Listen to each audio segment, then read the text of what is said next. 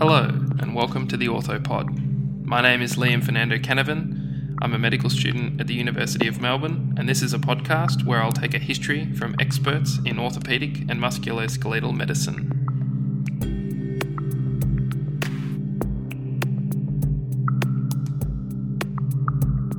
Professor Jane Gunn is a general practitioner, PhD graduate and Dean of the Faculty of Medicine, Dentistry and Health Sciences at the University of Melbourne. Professor Gunn's distinguished career as an academic has seen her work as Head of the Department of General Practice, Deputy Head of Melbourne Medical School and the inaugural Chair of Primary Care Research at the University of Melbourne. Professor Gunn's leadership in traversing the research practice gap has raised the profile and rigour of primary care research in Australia, and in 2016 saw her election to the position of Fellow of the Australian Academy of Health and Medical Sciences. Welcome, Professor Gunn. Thank you. Great to be here. Firstly, congratulations on your appointment to the Dean of the Faculty of Medicine, Dentistry and Health Sciences. As a medical student myself at Melbourne Uni, I think it's absolutely fascinating that you've been a medical student here as well and now gone on to become the Dean of the whole faculty. Could you tell me about your experience as a medical student at Melbourne Uni, including whether or not you thought you would become the Dean one day? Oh, well, I certainly didn't start my life at the University of Melbourne thinking I would become the Dean one day, but I do remember very vividly my early days as a medical student here. I went to school in the country down in Gippsland, and I came down to Melbourne, to study medicine, which was a fantastic opportunity. And so it was very exciting to arrive at the university. And I do recall hearing about the concept of the Dean of our faculty at the time, but as probably you would know, the Dean of the faculty isn't the sort of first person on your mind when you're enrolled as a medical student or any other student here at the university. But it was Graham Ryan who was the Dean when I was a medical student, and he was quite famous at the time because his son was also in our cohort. So that was sort of an interesting sort of turn of events that he just happened to be in our year. And so we had a sort of special focus on the Dean because of one of our class members being one of his children. But it was, I think, beginning with the idea of becoming a doctor was really what was on my mind when I started the course rather than any other career trajectory.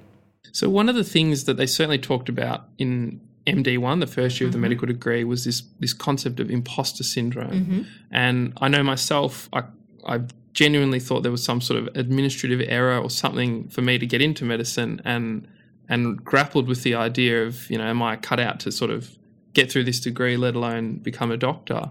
And your career has seen you be medical student and general practitioner now, and your role as the Dean. Have you ever felt like that at all in your career? I think, in our careers, we don't necessarily, well, personally from my own point of view, you don't necessarily know what's going to be, there in 5 years' time, even though you often say, what are your plans for 5 years' time? I think I came to my career thinking about really what lay ahead in the next pathway. So it was thinking about getting to the end of the medical course. Well, actually, I was thinking about getting to the end of third year, because the first 3 years, being the preclinical years, were really full-on basic science, lectures from 8 o'clock in the morning until, 5 o'clock in the afternoon. Quite a full curriculum when I studied. And so I had sort of, I can't wait to get to the clinical school set in time, because that was when, I'd have more patient exposure and learn more about the clinical side of medicine. And so I sort of would break, I think, my course up into getting to the end of third year and then getting to the end of final year, and then thinking about, what was the future going to hold. And I remember enjoying so many parts of the medical course, especially when I got to those clinical years, that, whatever I was doing, I would find something to enjoy in it. So I remember doing emergency department, enjoying that, doing ICU, enjoying that, doing anaesthetics, enjoying that, doing obstetrics, enjoying that, paediatrics. So I really enjoyed the whole breadth of medicine, and I think that's probably a good thing. Probably some things I probably thought I wouldn't ever choose, but I had a very, very broad view of what I might be. Imposter syndrome, I think all of us when we started, we were all just eager and getting into the medical course. You wondered how you would get through it at times. But there was a great sense of community, and I remember forming those friendships with really close colleagues, and they still are friends today. So the imposter syndrome wasn't sort of, I don't think I would have even heard the term imposter syndrome as a medical student. at all.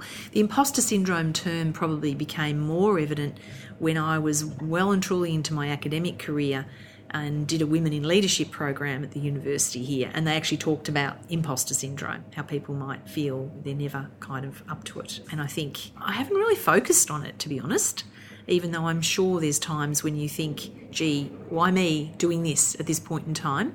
It hasn't been a focus. Well, you mentioned your time at the union. We've discussed it a fair bit, and I'm going to squeeze in a question sort of for my little sister's sake, because she's about to finish her Bachelor of Science at Melbourne Uni, and she's starting to think about master's programs and a career in the biomedical sciences. As the only female dean in the history of the Faculty of Medicine, Dentistry and Health Sciences, what do you think is the most pressing issue facing women in science today, and how can we overcome it? Well, I think it's really allowing women and encouraging women to just be the best that they can be, and supporting them to aim for whatever career they want and supporting them to get there. So, you know, for your sister, I would say, you know, follow her passion. I think it's worth thinking about what are the things that you're good at and what are the things that you enjoy and you have a passion for. So if you can find where your natural strengths lie and where your passions lie, then trying to follow those and bring those together into a possible career is what I would encourage.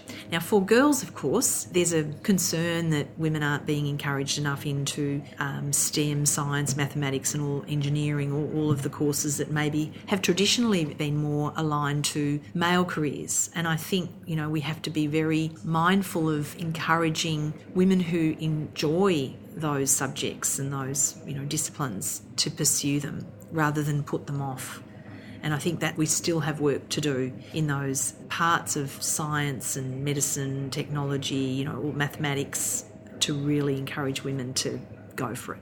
Go for it, okay. Hear that, Jess? Go for it. Yep, go for it. So you're the lead investigator for the Diamond Cohort Study, which is focusing on the diagnosis, management and outcomes of depression in primary care. And you must be thrilled that Diamond was highlighted last year by the National Health and Medical Research Council as one of the 10 of the best studies in 2021. What is Diamond, and why is it one of the most significant projects supporting the improvement of human health in Australia? Yeah. Look, the Diamond study is a longitudinal cohort study that was recruited patients to take part from 30 general practices around Victoria. It commenced really in thinking back in 2003. The official cohort got underway about 2005, and we wound it up in 2015 at the 10-year follow-up. And the reason that I established the Diamond Cohort was really to try and get a very in-depth understanding of what's the natural course of experience of depressive symptoms in the Australian primary care environment. At the time that it was established, there was a lot of focus on raising awareness about mental health problems. But back in the late 90s and early 90s in Europe, there was a recognition that we needed to do more to raise awareness about mental health problems. There was also a strong focus on screening people for depressive symptoms or whatever in the community, and then potentially following them up. Now, where I got interested in this was sort of thinking about, well, what happens to people within the ordinary healthcare system that we have in Australia back then in the early 2000s if they have depressive symptoms? And you might think, well, wouldn't we know that? You know, wouldn't we know what happens? And well, we didn't. I mean, we did a systematic review of all the longitudinal studies that had been done back in the early 2000s. I think we found about 17 studies. Most of them were less than 1 year long. A couple went for 3 years maybe, but very few went for longer than that. And some of those were not pure longitudinal studies, if you like. They'd been collected from following control groups in randomised controlled trials. So there was a gap. There was a gap in our knowledge, our basic knowledge about the things that people do when they have depressive symptoms, what sorts of treatments are they offered, what other things that they do to look after their health during that time, what other problems do they have, how does the healthcare system look after them, and what's their experience of care, as well as how their symptoms progress over time. So I was very interested to see, you know, how much of these symptoms progress to become very severe or serious disorders, how much they might relapse or remit and cause the person any further troubles. So really a natural history of depression study. But as you might sort of think natural history of illness might require you to follow an illness without any interventions. Well, the reality is, you know, in the 2000s, it's not going to be possible to gather people with depressive symptoms and follow them without any intervention. That would be seen as unethical because we know there's treatments and things that are effective. And so this was following what happened with the depressive symptoms in a real-world setting, and really with the aim of learning about symptom trajectories, treatment choices, experiences of care, and being able to contribute to improving models of care and health outcomes in the longer term. So it was a study that started for a short period of time and ended up taking, a good 15 years of my life. And one of the major outcomes was the Target-D application. Can you tell me about that? Yeah, so out of the Diamond Cohort Study, we collected a lot of information, and there's been all sorts of research papers published from that. But one of, I think, really important things that we did was to develop up a clinical prediction tool. So these clinical prediction tools are really aimed at helping, in this case, clinicians, but also the person with the depressive symptoms, really get sorted into a very easy sort of triage system of whether or not they're at low, medium or high risk of ongoing problems with depression. And this tool is really to signpost trying to link people in better to the care that might meet their needs. And so I put a lot of effort into a clinical prediction tool that was pretty good at doing this job and was easy, simple to complete, and also engaged the person in their own journey towards accessing care, so helping to motivate them and engage them with care. So it was a two-part tool in the Target-D study that we developed. The algorithm to put people, triage them into these three groups, low, medium and high risk of ongoing symptoms, but also the tool was developed in a way that engaged the person in seeking and their care at the level most appropriate for them. And we did that as a randomised controlled trial and showed that we were able to allocate people effectively to these different groups, and that coupled with the right care for that level of severity have better health outcomes for them. So it's a complex sort of study in a real world setting, but using that randomised controlled trial design. And for anyone who's interested, we'll post the links to the papers that you've published in the show notes for the episode as well. So you've worked as a GP for many years, and I understand that you have a passion for transforming mental health care in the primary care setting with your research, as we've been talking about, focusing on depression and multimorbidity. And depression is the most common mental health condition co-occurring with a physical health condition like osteoarthritis. So what are some of the approaches used by general practitioners to help patients living with a mental, physical multimorbidity? Yeah, look, I think this concept of mental, physical multimorbidity is one that's a very important one for us to consider. That all our research shows that for people that have those combined problems, when they have a chronic health condition like, let's say, osteoarthritis and a mental health issue, these people are the ones that really need the best care plans that we can get for them, because unfortunately they're probably at a higher chance of having a poorer outcome down the track. So we can't separate people into their physical health condition and their mental health condition very well, and I think anybody who's a human being and thinks about themselves realises how difficult it is to separate pure physical health from mental health, because these are very interactive.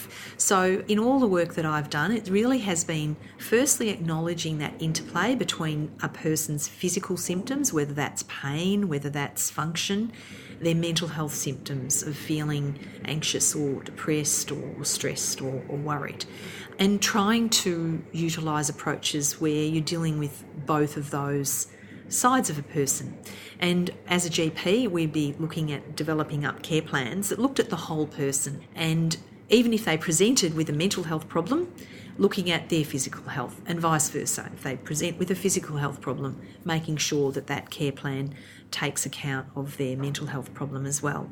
And I think there's very interesting, work that will show that For some people, intervening in their physical health in terms of getting them more active or getting them doing exercise and things will have benefits for their mental health, and vice versa. There will be people that will benefit a lot from learning about cognitive behavioural strategies or meditation or mindfulness strategies that will help them deal with their pain and have better function.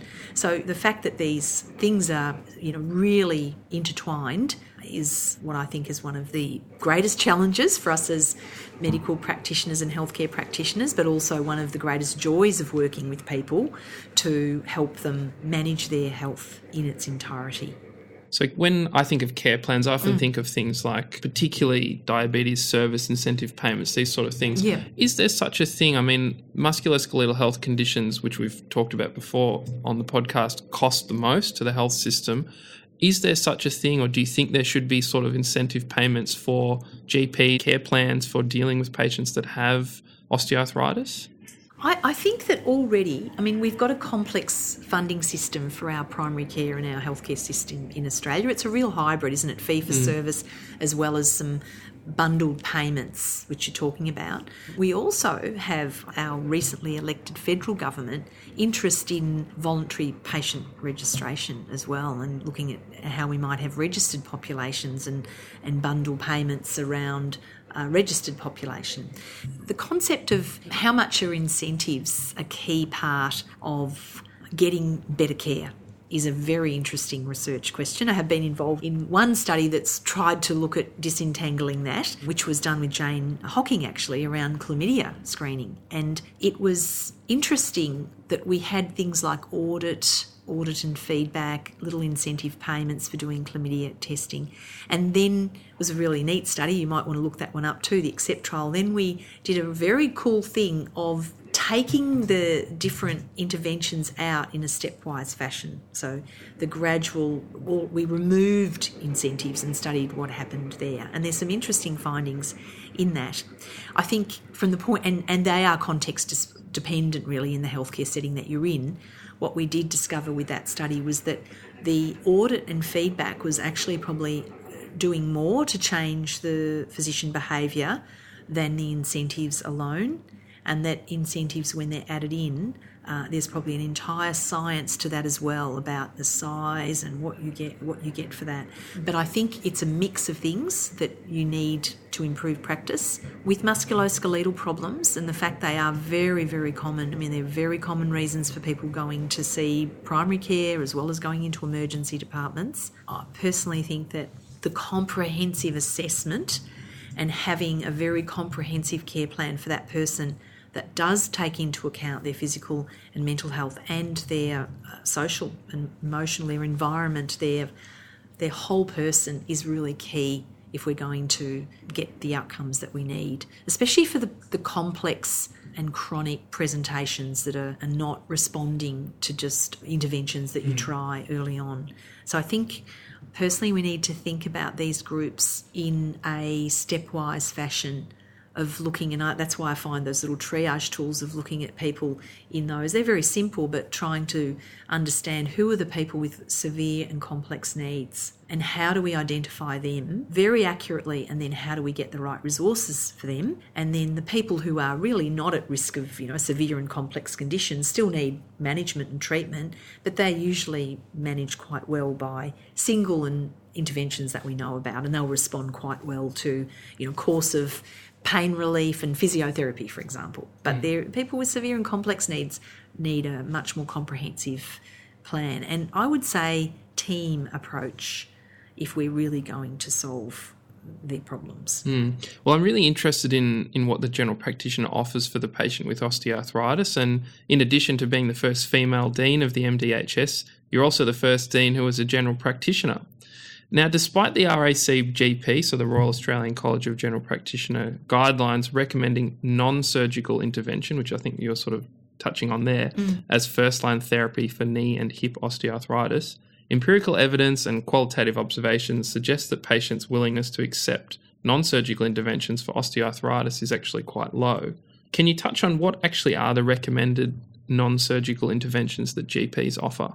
Look, most General practice will be really starting from a comprehensive assessment of the person, identifying what the severity of their condition is and trying to get a good understanding of where they are on in terms of that complexity level. That would be what most GPs will be trying to work out. Usually this is done over time, so it's usually not the one-off consultation where suddenly everything is sorted out. It usually is a little bit of a journey over time where the person is, understood within that general practice setting. Most GPs will start with some very simple interventions around looking at whether there are things that we can modify. So one of the really key ones, of course, is obesity. Easy to identify, difficult to modify. But that will be a focus for many GPs, that they will be trying to work with that person to encourage them to lose weight. Also to encourage them to move, because one of the things that we know, move it or lose it type conversations will go on quite regularly between GPs and their patients. And trying to motivate people, educate them as to what osteoarthritis is, what the options are for their osteoarthritis, and how they can get some very good benefits from losing weight, being more active, and pain relief is required, although we know that the long-term pain relief is not an answer for osteoarthritis. And so a lot of that, as you've said and implied, not every patient will accept that as the thing that they want to do, and many patients will be looking for something that's going to be a little bit more immediate. And, who would blame them? They're in pain, they've got a problem, and they would like a more immediate solution. And they may have unrealistic sort of views about what they can get access to. I mean, I think people do fall into, the people that are more inclined to look for a procedural or surgical outcome, and then there'll be those people who never want to have a surgical intervention. So there's a whole spectrum of people, and most people are in between, where they'll weigh up the benefits and pros and cons of these approaches. But the GP managing osteoarthritis is, and all of the chronic musculoskeletal conditions, has to be seen over time, and it's got to be seen, as I said before, in that whole person assessment. And that's really key to the way that the GP and the good experience in general practice would assist people to make those decisions and explore the possibilities with the GP and have appropriate referrals to the other people that can help through allied health. As I said, physiotherapists are great friends for osteoarthritis, as is occupational therapy, as are all the informal things like walking groups and things like that around, that are available in people's communities and swimming pools, etc. All of those non-surgical interventions, you'll give them a try. So when the time comes for the appropriate referral to the orthopaedic surgeon, we've heard all about Target-D and you've got a real passion for predictive tools. Do any predictive tools exist for GPs in the case of patients with osteoarthritis? Well, look, there's nothing right at this moment that I would push the button on, but there's a lot of work in the OPUS CRE, and of course there's a PhD student who's working very hard on developing up the algorithms and things and looking and using information from GP databases, etc., to look at what those predictors might be. And there's other work, of course, across in other settings, in other settings around the world, looking at what those clinical prediction tools can be and how we identify the sorts of factors that exist. A lot of them, as you probably know, they're more at the level of specialist care, where they'll be looking at radiographic evidence, they'll be looking at, maybe even markers, biomarkers and things like that.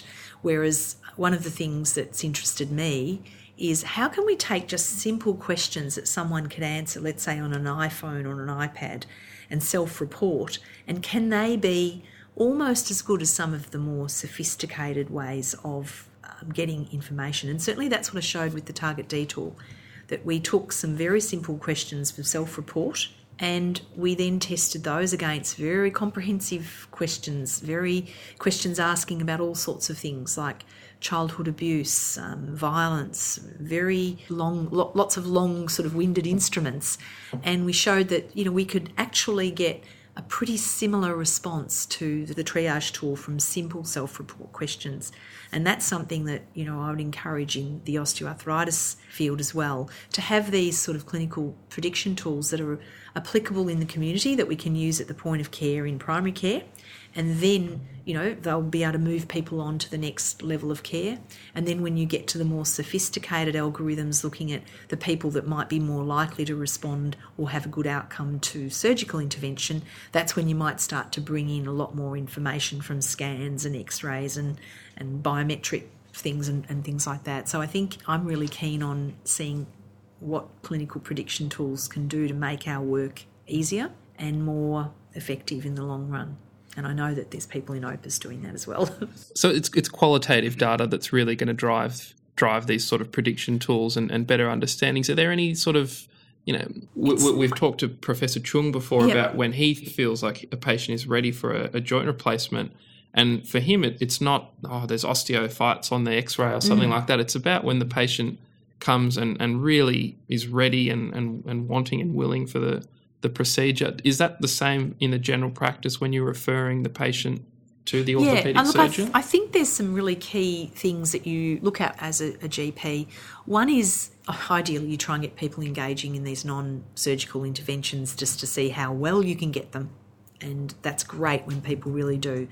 And let's say take the scenario where a person might have done all those things and they haven't got a very good outcome from them. The next step is really thinking about the extent to which they're impaired. So, you know, waking at night with pain, finding it difficult to toilet, not being able to do the things that they enjoy in their life, like really having those functional limitations in their daily lives. And they're the things that I think really are those flags where you're wanting to go and get, in my view, a very good assessment from someone like Professor Chung to get the assessment. So, you know, as a GP, I would be trying to send and refer people off, not with saying, oh, look, you know, you're going to go here and you'll get this operation will happen, you'll be fixed. But actually, you know what, the time has come. This is a really good time now. You've tried these various things. You've only had a partially successful outcome, or maybe it's not so good. You've given them a good shot. Now's the time to really go and get an opinion from an orthopaedic surgeon about the possibility of whether or not surgery might be warranted, or whether there are other interventions that they would want you or recommend that you do. So always try to refer off, you know, not with the operation is at the end of it, definitely, because that sets people up for something that isn't necessarily the outcome they're going to get, or that is the right outcome, but more, you know, that assessment. And I think that is something that we probably need to explain more to people about the importance of that. That's a really important part of treatment is a comprehensive assessment, because, you know, treatment's what comes when you really understand what's going on to the best of your ability and help the person make the decision about what they want to do. Well, I guess that leads on perfectly to my final question, which is, what is the most important recommendation that you'd like to give to people out there with osteoarthritis? Keep active. Keep active and avoid being overweight as much as they possibly can, but recognising that that can be really hard for people, so they need support to be able to achieve it. That would be my two. You only said I could have one, but I had two things. Thank you so much. Thank you so much for your time today, Professor Gunn. Thank you. Thank you, Lee.